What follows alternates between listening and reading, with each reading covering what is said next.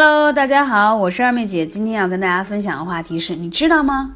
不是光食疗可以补气血的，其实艾灸也可以补，而且这种补血胜吃10年人参呢。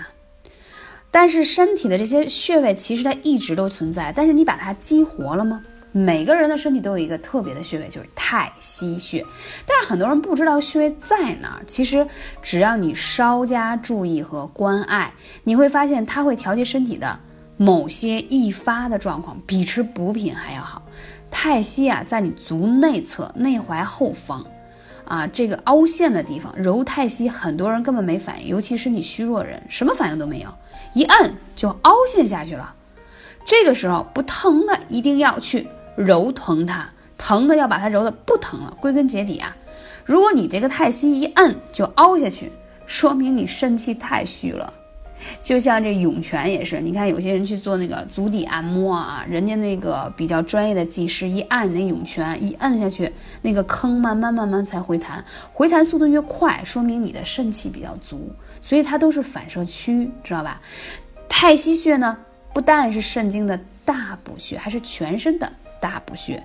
足三里与太溪相比，足三里偏重于补后天，太溪穴则偏重于补先天，所以先天之本就要从太溪开始。那要怎么补？其实第一，泡脚的时候把水没过的高一些，就可以没到太溪穴上。第二，一般泡脚的时候还可以按摩它，就有很好的效果。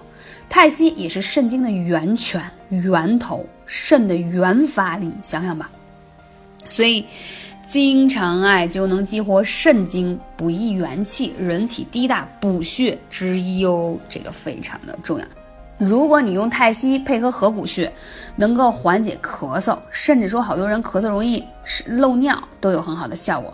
还有如果你要配合中脘的话，它可以治这个膈逆，就是你容易打嗝老往上顶，也是非常有效的。这个呢，所以就太溪它配合的这个穴位啊。还有我要讲到涌泉穴，涌泉是大家比较熟悉的穴位了啊，所以呢泡脚的时候一定要泡到这个涌泉穴，当然它在脚底嘛，同时要多艾灸它。那人说了，哎呦，二姐，我这每天那么忙没时间，很简单呀，晚上睡觉的时候给脚底上贴上艾灸贴，睡去吧，对吧？又补了涌泉，而且你知道吗？涌泉一暖和了，还助眠，还防止你做梦，会深度睡眠，它是一个特别好的一个滋补的一个穴位啊。晚上你绑艾灸罐也可以，选择一个你擅长的方式吧，能够坚持使用的，这一点很重要。如果你说你都没时间艾灸，也可以用手去按，去刺激它。只是我觉得，因为身体缺乏了一些阳气，阳气不足了，才需要额外补充一些阳气。而艾草本身跟你简单去按摩最大的区别在于，艾草可以补充你身体的亏空，所以说艾草本身灸或者泡脚都有很好的效果。我再说一下这个太溪啊，因为它是靠近这个脚踝的地方，所以现在天气冷了，我们要穿袜子把脚踝护起来，千万不要为了一时的美，因为你把它裸露在外，就会导致什么？肾气外泄，所以其实是一种透支的表现。